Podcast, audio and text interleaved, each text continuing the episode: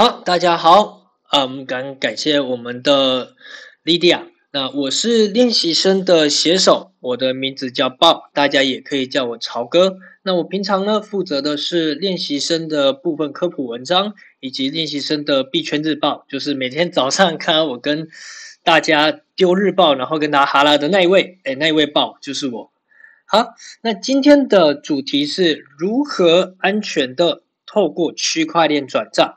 如何安全的透过区块链转账？所以，我们今天会跟大家分享的内容，包含了如何透过区块链转账，以及如何在转账这个过程内，尽可能的去保障自己资产的安全。所以，我们会透过这一篇加密货币转账三步骤，来引导大家说：诶，实际上加密货币该如何靠自己的力量，一步一步的安全的转账？那实际上，我也会操作一次给大家看，如何在交易所的钱包。跟热钱包之间进行转账。那在今天开始之前呢，跟大家说一下，我们练习生练习生是一个科普网站，而我们目前计划是每个礼拜都会开一次练习生分享会。练习生分享会的内容呢，是由大家一起投票决定，来让我们了解说，哎，其实社群的大家是想要了解什么样的主题？因为毕竟区块链，毕竟加密货币是一个非常大的领域。那大家在新手时期的时候，肯定会有非常非常多的疑问，但是无从找起，也不知道该怎么去学习。好，那废话不多说，我们今天就开始喽。今天我们要教大家如何安全的透过区块链转账。其实呢，嗯，我自己啊，新手时期的时候，我也觉得区块链的转账很难。我说真的，我当时新手的时候，我觉得超难的，因为我当我打开钱包，当我进去交易所钱包，你看。漏漏等哇，我有什么账户什么账户，然后要提醒什么的哇，这里有一大堆数字，然后到后面就接触到哦，原来有热钱包这个东西，然后上面一大堆英文，诶，这东西对我来说，我自己也觉得很复杂。但是大家不用担心，我们今天用相较之下比较简单的方式去跟大家介绍，并带大家走一次完整的流程哦。好，首先，什么叫做加密货币转账呢？加密货币转账，顾名思义，大家可以把加密货币想象比拟，比拟成我们日常生活中，诶，我们有台币呀，我们有美元，我们是不是很常需要在银行之间把钱转来转去呢？啊，比如说我今天要投股票，我就需要把我的 A 账户里面的钱。然后转到那个证券行里面的 B 账户，这个过程，或是我要把这那个钱转给别人，这个都叫做转账嘛，对不对？诶，那为什么这个东西到了加密货币这个世界里面，看起来好像就比较复杂呢？诶，其实不然哦，加密货币的转账跟银行的转账，它的概念基本上是类似的。当我们在银行的 APP 里面的时候，通常都会很明显的写出“转账”两个字，对吧？简简单单一看就知道说啊，我们是要把钱转出去。但是如果在加密货币的世界里面，我们会叫什么呢？诶，比如说这个东西叫做 MetaMask 小狐狸钱包，小狐狸钱包是它的俗称。那小狐狸钱包它是热钱包，这个等一下会跟大家说明哦。比如说，诶，在这个界面里面，诶，转账在哪里？啊，没有转账，但是我们有发送。大家看到我现在的画面，热钱包里面这个叫做发送。好，那到我们的国际加密货币交易所，呃，顺便跟大家说一下，币安 （Binance） 它是目前国际上最大的加密货币交易所。OK，那你看它在这个页面，诶，哪里哪里有转账这个东西？诶，原来在这里。然后你看它有提现、发送、转账，诶，是不是名词都不太一样？那在 Max 这一边呢？哎呦，它又有一个东西叫提领，有一个东西叫入金。等一下，我们都会把这些功能一次的跟大家说明一下。好，就如同这篇文章所说的，其实啊，在银行统一叫做转账，但是呢，在交易所或是在钱包里面，不外乎都会叫做提币、提领、出金。啊，跟出金的相反就是入金。诶，大家可能很常在社群上面听到入金、入金。诶，入金就是把钱放到某个地方，出金呢就是把钱从某一个地方拿出去。那其实换个角度想，转账的本质不也是出金吗？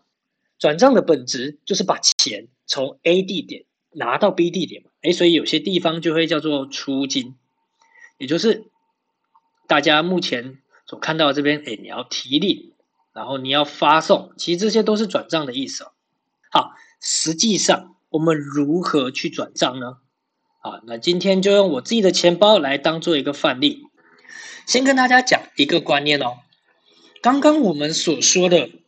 刚刚我们所说的，哎，你看这里有币安交易所，有 Max 交易所，然后我又用一个应用程式，哎，怎么这么多钱包啊？我的加密货币到底放到哪里去了？OK，这里跟大家讲个简单的观念，那可能前两个礼拜有参与的朋友们可能都了解过了，那我就比较快速的带过。加密货币的钱包，也就是存放加密货币的地方，简单来说可以分为三种，第一个叫交易所钱包。顾名思义，就在交易所内的钱包。第二个就是热钱包，热钱包呢，就是会连接网络的钱包，就是这个小狐狸。那大家可以，嗯，不用特别了解说，哦，所以它的特性是什么什么什么，没关系。这时候我们只知道说，只需要知道说，哦，原来我在应用程式上面安装，或是你手机 APP，可能你常听到的 Trust Wallet，可能你有时候看到的，嗯，mToken，这种都是属于热钱包。然后还有另外一种呢，诶，这个就是冷钱包。冷钱包是一个硬体的钱包，这个不在我们今天的讨论范围内。它的本质上性质跟热钱包比较相似一些。OK，我们今天主要讨论的是交易所钱包跟热钱包，也是大家比较常会去使用到的东西。像是啊，在这里币安交易所内，这我里面的资金就是放在交易所的钱包。诶，可是交易所钱包跟我所谓的热钱包有什么不一样呢？哎，他们有非常大的差别哦。首先，在交易所的钱包内，大家可以把交易所想象想象成一个银行。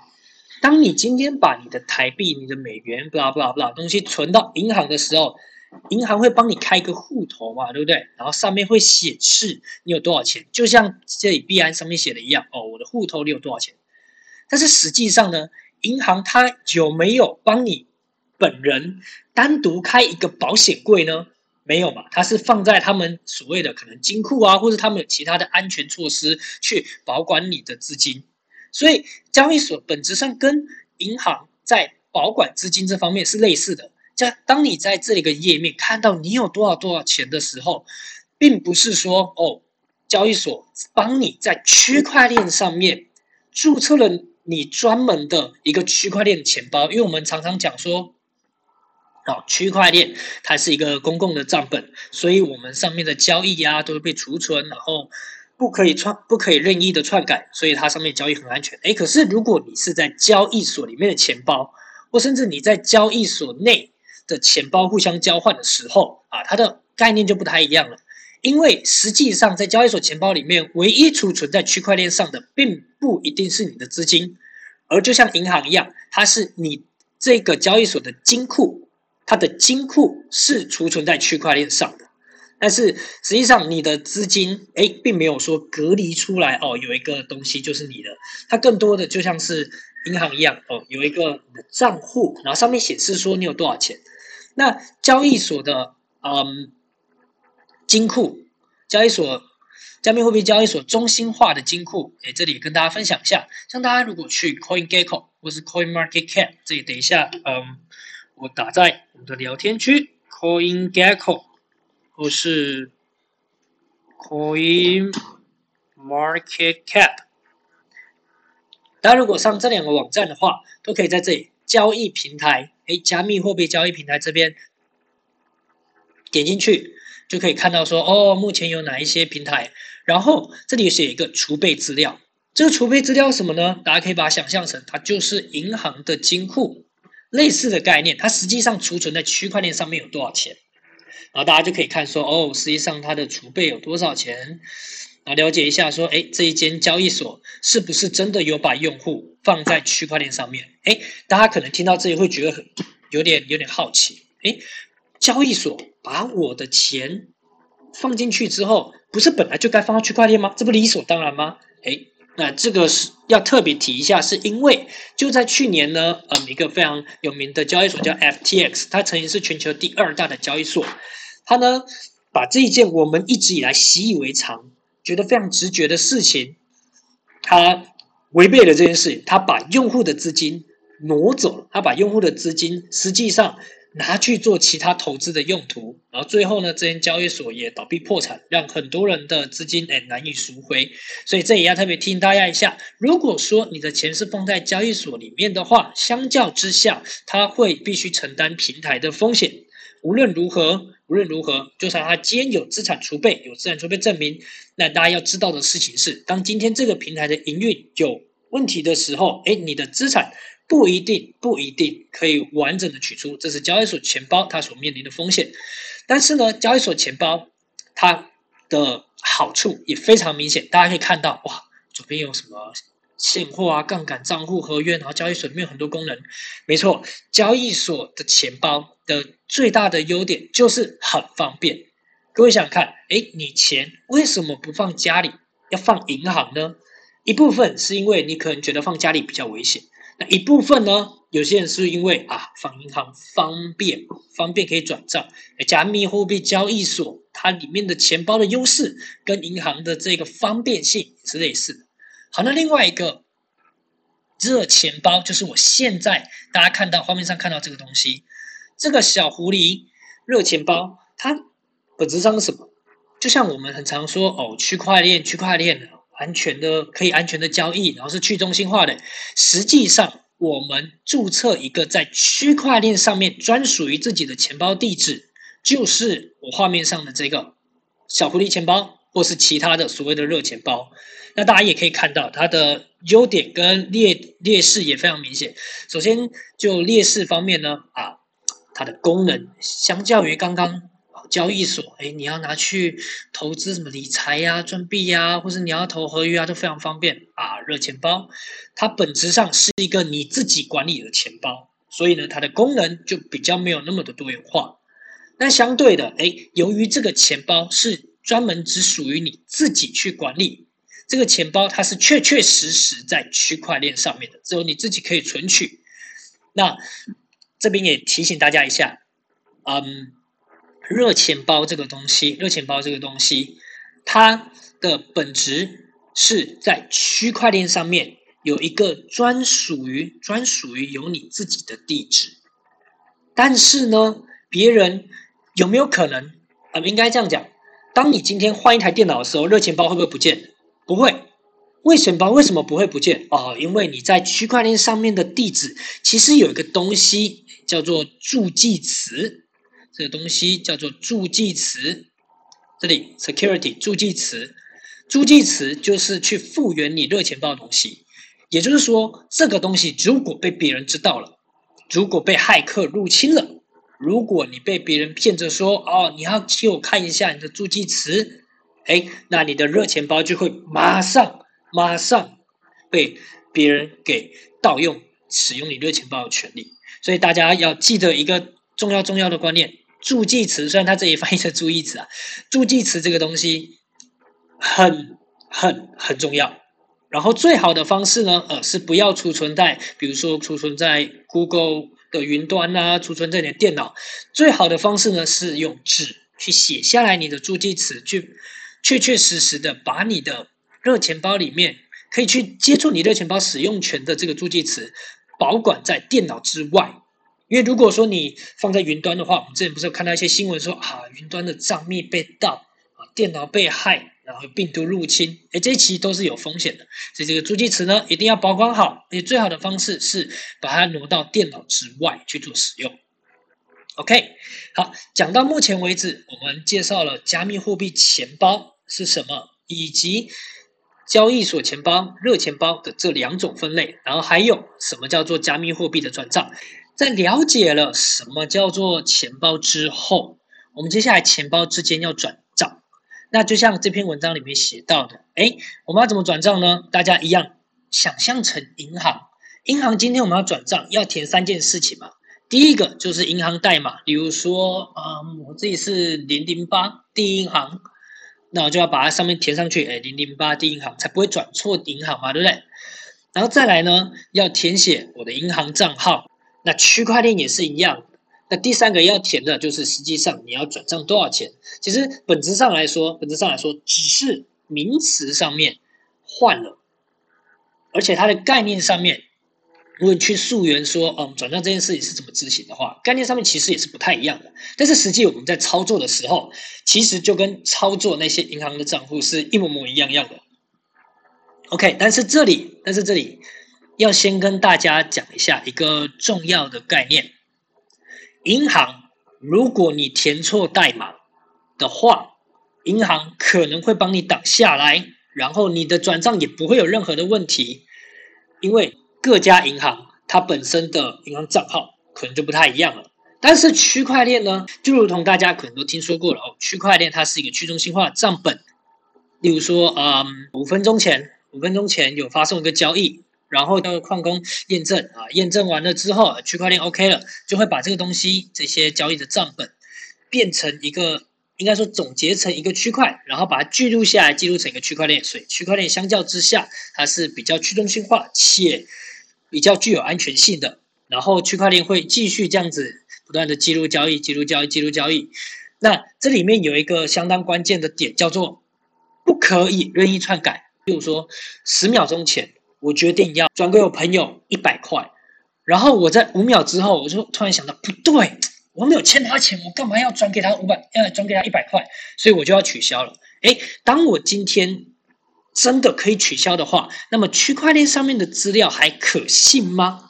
当上面的资料可以任意的。撤回任意的篡改的时候，这个区块链相较之下它就不安全了嘛，对不对？这个就违背区块链它本身要做的事情。所以重点来了，各位，所以我们区块链在转账的时候必须要非常的小心。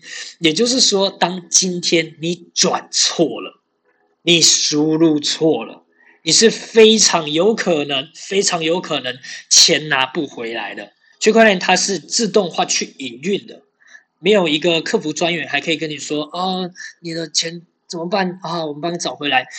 当然了，当然，今天在如果在交易所的话，这件事情是有可能的。但毕竟交易所他们做的事情本质上还是区块链上面的交易，所以他们能协助的、能帮助的其实有限。所以知道了这个 非常非常重要的观念，也就是不要踢错之后，啊，我们就来实际进入转账。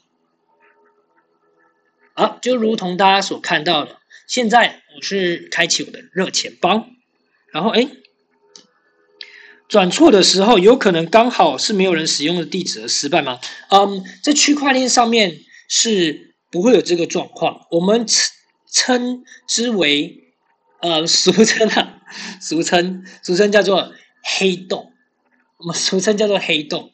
这个黑洞呢，指的是有一个区块链上面的地址。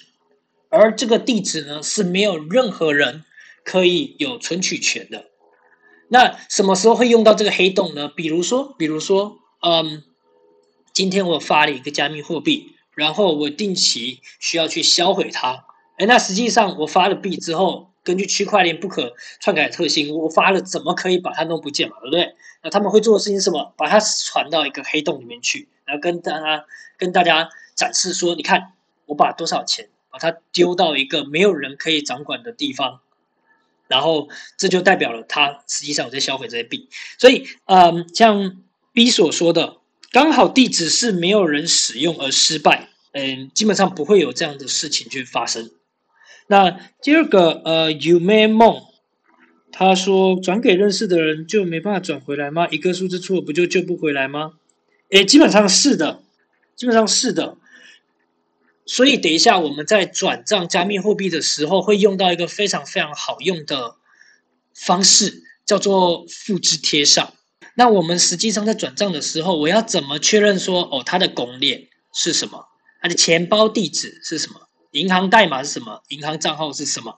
好，实际上我打开来，这是我的钱包。那首先，我第一个会看的事情是我在哪？什么叫做我在哪？也就是我的银行的代码是什么？我的公链是在哪一条？就像各位所知道的区块链，它就真的像一条链子一样，每一条链子是分开的。那虽然有跨链这个东西，但嗯，不在今天的讨论范围内。基本上每条区块链都是完全分开来的。所以说呢，你如果要正确的转账的话，就要在正确的链上面。比方说，我现在在哪？我在以太坊，这这条公链叫以太坊。那实际上我自己还有其他的公链，有其他的类似银行代码的东西。那这里可以选择，好，以太坊。然后呢，我要转给我自己，我自己。OK，在这个地方，嗯，在币安交易所，它的名词，它用的东西叫做充值。啊、哦，它上面有写，哎，加密货币充值啊，充值好像什么游戏点数。OK，我已经有加密货币，而且想把它们转账至币安。其实交易所大部分他们上面都会写的比较清楚了，大家也不用太担心说，哦，我的操作如果不一样的话怎么办？基本上上面都会写的非常一清二楚。哎，你是要把法币储进来，还是你要把它转到币安？基本上这里都会写，例如说发送，它其实有写说哦，币发送它是用币安支付，也就是交易所内支付，上面都会写说这个东西是干嘛的。好，点进去充值，加密货币充值，大家其实可以不用笔记说哦，我现在一个一个步骤是什么？不用不用不用笔记。今天主要是跟大家分享个观念，也就是如何在这个过程里面去正确的进行转账。那我们。都有呃相对应的文章，这个加密货币转账三步骤，等一下也会放在我们练习生的 LINE 社群里面，所以大家不用太担心。我之前有遇过有人是接收的链跟他发送的链选的不一样。啊，对，我觉得这好像比较常发生。原来如此。因为有一些交易所，它可能真的是非常非常多链都支援，嗯、然后。像如果是小狐狸钱包的话，它还可以让你自己加链，嗯，所以这个好像是比较多人会反映的问题，就是呃发送的链跟你接收的链选一定要选一样的这件事情。是我觉得，如果说新手要先熟悉转账这件事的话，可以用是不是可能资源比较少练的。交易所先去试着熟悉，比如说，嗯，等一下哦，我记得有一个台湾的对币所叫 Bybit，它好像链就是蛮少，对，像 Bybit 它的 APP 里面就只有 Tron 跟 BSC。这两条链可以选，然后我觉得我可以分享给大家看一下。哦，好啊，好啊，那我把荧幕先转交给你。好啊，我分享一下。像这边这个是 Rabbit 的画面，然后它其实很简单，因为它这个呃对币所主要是以买 U 卖 U 为主，然后。它的你看钱包，一般我们都会在钱包里面看到，它这个会比较清楚，因为它最简单就是只有呃可能 U 跟台币的兑换而已。那这边就有一个充币嘛，因为你看充币点下去，就是说你如果要从你的其他钱包或者是其他交易所转 USDT 过来这个交易所的话，那你就要点充币，就是接收的意思。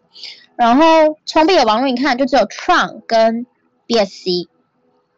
那假如说你选 BSC 好了，就是币安智能链，你就直接点选这个复制。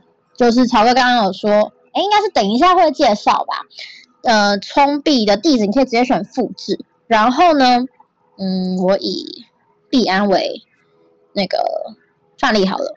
那你看哦，嗯，我看一下要怎。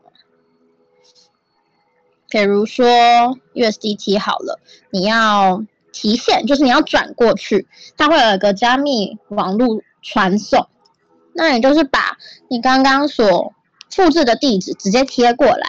然后我刚刚说很多人会选错，就是在这个步骤，主网的类型，我刚刚选 BSC，你这边就一定要再选 BSC，然后他会跟你说，就是你这边选多少，他就跟你说哦，网络费用是多少。那假如说你这边选的是创你在这边币安的接收，你就一定要去选创。你看币安就是有非常多网络嘛，那你就是接收跟发送，你一定一定要选一模一样的。对，然后你看币安它有一些，就是我刚刚复制的是 BSC 的地址，它这边就会跟你说，你选的主网类型跟你这个地址是不一样的，那你就要特别去注意，你有可能就会发送错。那相对的，你要把这边的 USDT 发出去，就是等于是提币。那提币就是你在这边输入提币地址一样，就是你在其他的交易所或你复制你，比如说小狐狸钱包的地址，那就一样是你提币的网络要一样。那有一些可能会，呃，比如说你提币的地址是选，看看啊，比如说我选这边的 Arbitrum 好了，可是。你要选择接收的那个地方，它没有 Arbitrum 可以选，那就表示要接收的那边你不能选 Arbitrum，因为你要发出去的没有这个链，所以真的要很小心这个点。就是我目前听过蛮多新手犯的错，就是提币的网路跟你接收的网路是不一样的。我所知道，大部分的人在操作呃加密货币转账，包含我自己，其实其实是用手机来操作，真的是方便很多，因为我们很常需要做这件事情嘛，所以手机的操作诶基本上跟电脑很类似。然后手机的操作，甚至有些界面，就像刚刚呃莉迪亚所展示的，它界面也是蛮干净整洁的，所以整体来说不会像大家想象的这么的复杂。对，整体来说不会那么的复杂。好，那一样，就跟伊迪亚刚刚所说的啊，我现在来快速的发送一下。哎，现在先确定吧，我在哪里？我在以太坊，呃，我在以太坊这条链。然后现在我到要分享画面呢。哦，OMG，感谢。对，因为我们真的看到太多人在被骗的过程，就是非常的滑顺。怎么说被骗划算呢？就是因为大家可能就是不知道、不懂。那你因为不懂一个东西，你就会产生恐惧。那对方就知道哦，因为你不知道嘛。那我跟你说什么，你都会接受。那这样子就是我们办分享会，想让大家知道，就是呃，这个领域很新，然后有很多东西你可能从零要开始去学，但是你每个礼拜、每个礼拜去累积。无论是你有听过的东西，你就再听一遍，或者是你可以来这边，知道你一些呃可能之前不知道的东西，那都对大家有帮助。因为只要你的知识量比对方还要多，你就不会被骗，你就知道你在唬烂我，就不会相信他。嗯，没有错，没有错。所以知道的这件事情是很重要，即使你没有操作这个的需求。即使你啊、可能本质上对加密货币可能还抱有些疑虑，但是无论如何，你先知道这件事情，真的就像莉莉亚说的，可以避免避免掉非常多的被诈骗的可能性。OK，好，现在有画面了吗？那确认一下，哎，我在以太坊这条区块链。那回到币安这边，我现在要转什么币？我现在要转什么币？好，作为示范，好，先选一下。这是我的账号，哎，我有一二三，我三个钱包，我用第一个钱包。好，那我要转什么币？我要转 USDT，它是一个稳定币。比如说，我要转五十 USDT。然后下面这个东西呢，大家可以看到这个叫 Gas，哎，非常不友善，没有写中文。Gas 这个东西呢，就是在区块链上面我们进行转账，呃，更精确的说，我们在进行任何资讯传输的时候，它所需要支付的费用，就是因为我们。所知道哦，区块链它是一个一个去交易，打包打包打包，然后就像一条链连成起来。那我们之所以要去花这个钱，我们之所以要去付这个钱，就是因为呃有些人用他的电脑，用他的算力去维持区块链上面的去中心化，所以我们相对应的哎本来就需要支付一点，支付一点费用，去让他们在这个过程中能够获利，才会有人愿意去做这件事情嘛。OK。好，下面就会写说，哦，我需要花多少多少的 gas fee，我需要花多少多少的，嗯，大家可以理解为手续费。这在这个地方，这个 send to 就是我要发送至哪里啊？这里就是刚刚莉迪亚所说的，我们要去复制我们钱包。好，我们钱包哪里呢？我今天要转什么币种？USDT。OK，然后一样在这里选择网络。嗯，这里又有一个大家可能会比较困惑的点。刚刚我有说嘛，我的热钱包在以太坊，哎，以太坊在哪？以太坊在哪？嗯，加密货币产业目前还是有一点点的需要我们去了解跟学习的部分，也是在这里。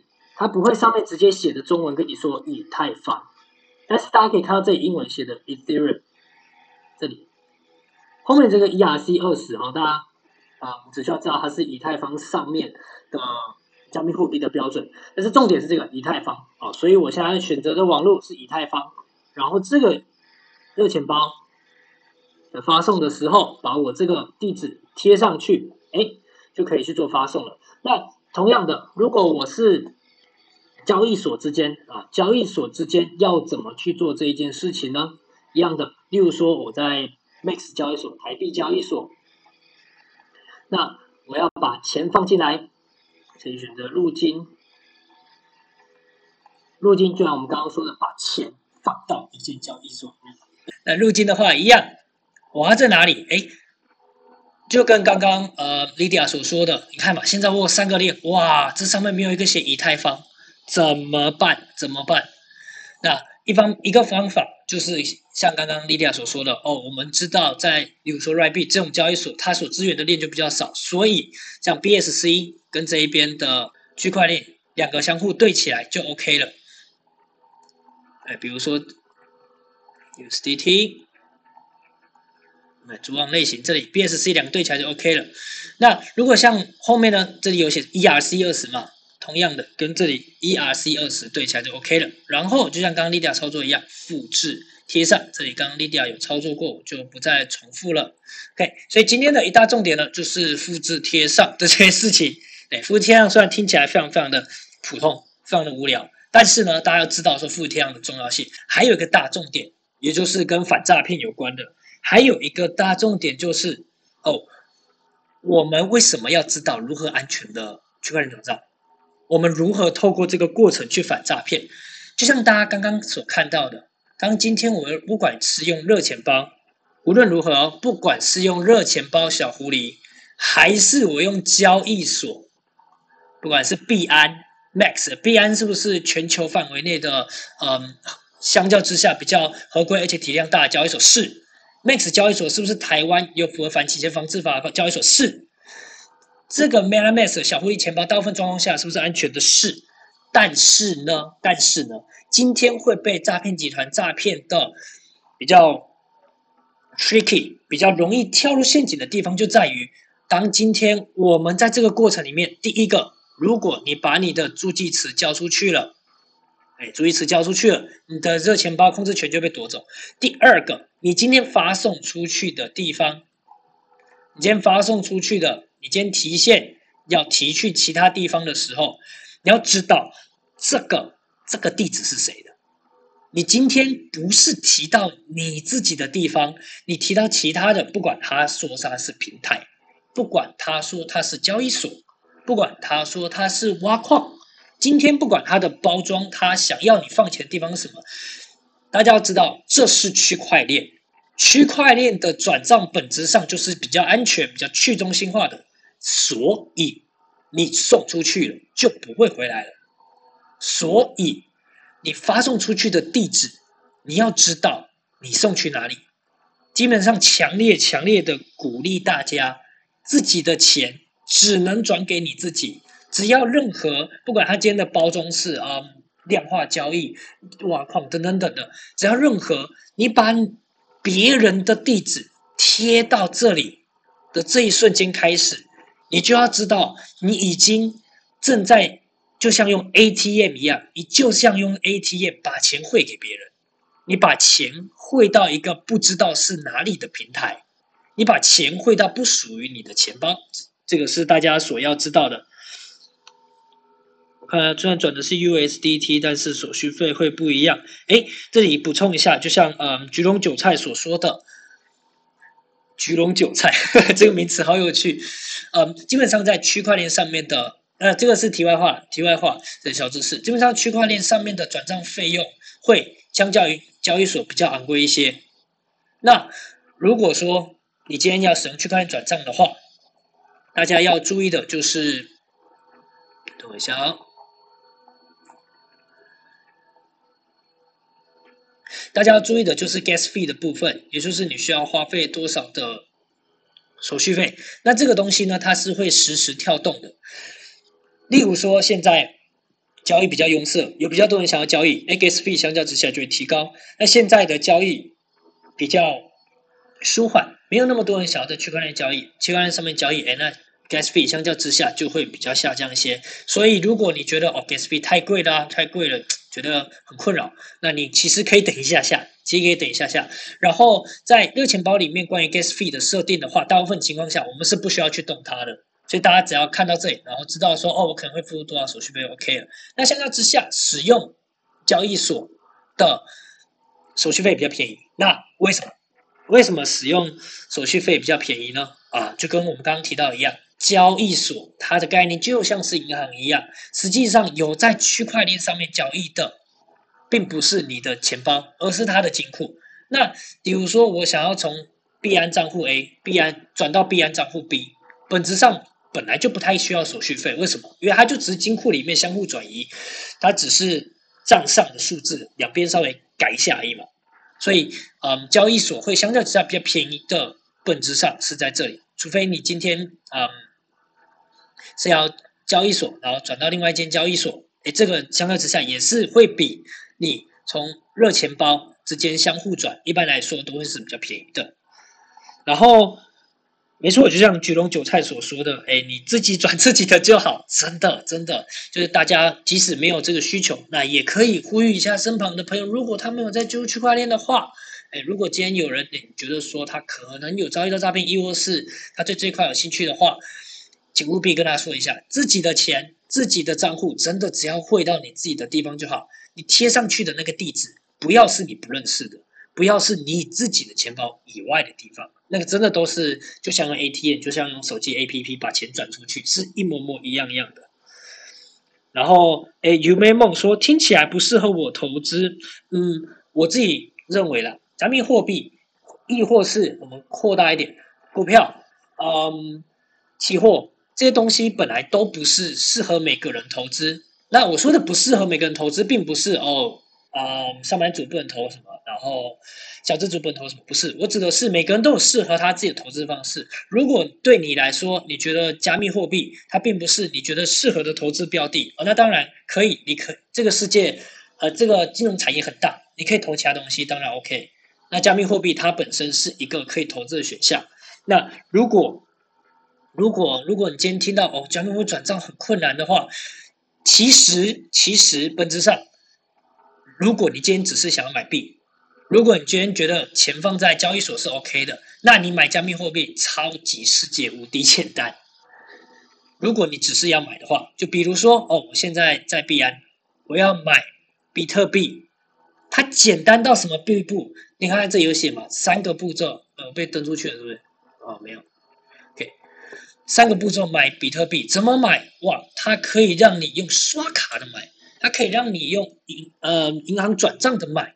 又例如说，哦，我在 Max 交易所，或是甚至我用 MyCoin 交易所，我用 RIBE 交易所，我要怎么买加密货币？我甚至可以去超商缴费买，我甚至可以用银行的 APP 一转账过来，哈，就买好了。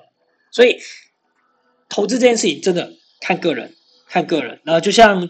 橘龙韭菜所说的，嗯，加密货币偏向投机吗？我个人觉得不会。但是投机这个东西，它是看你的投资决策以及你的投机投资目的。比如说，你今天想要赚短线，但是你对于你可不可以赚到这一波短线，你是不确定的。那无论你投的是加密货币，无论你投的是股票，无论你投的是嗯期货或者做合约，任何东西，它就是投机。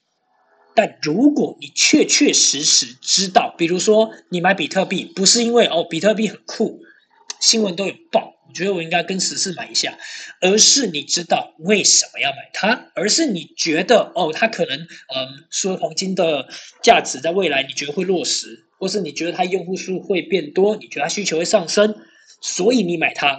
那我个人觉得，无论你买什么资产，都是属于投资，这是我个人的想法。所以也就像 B。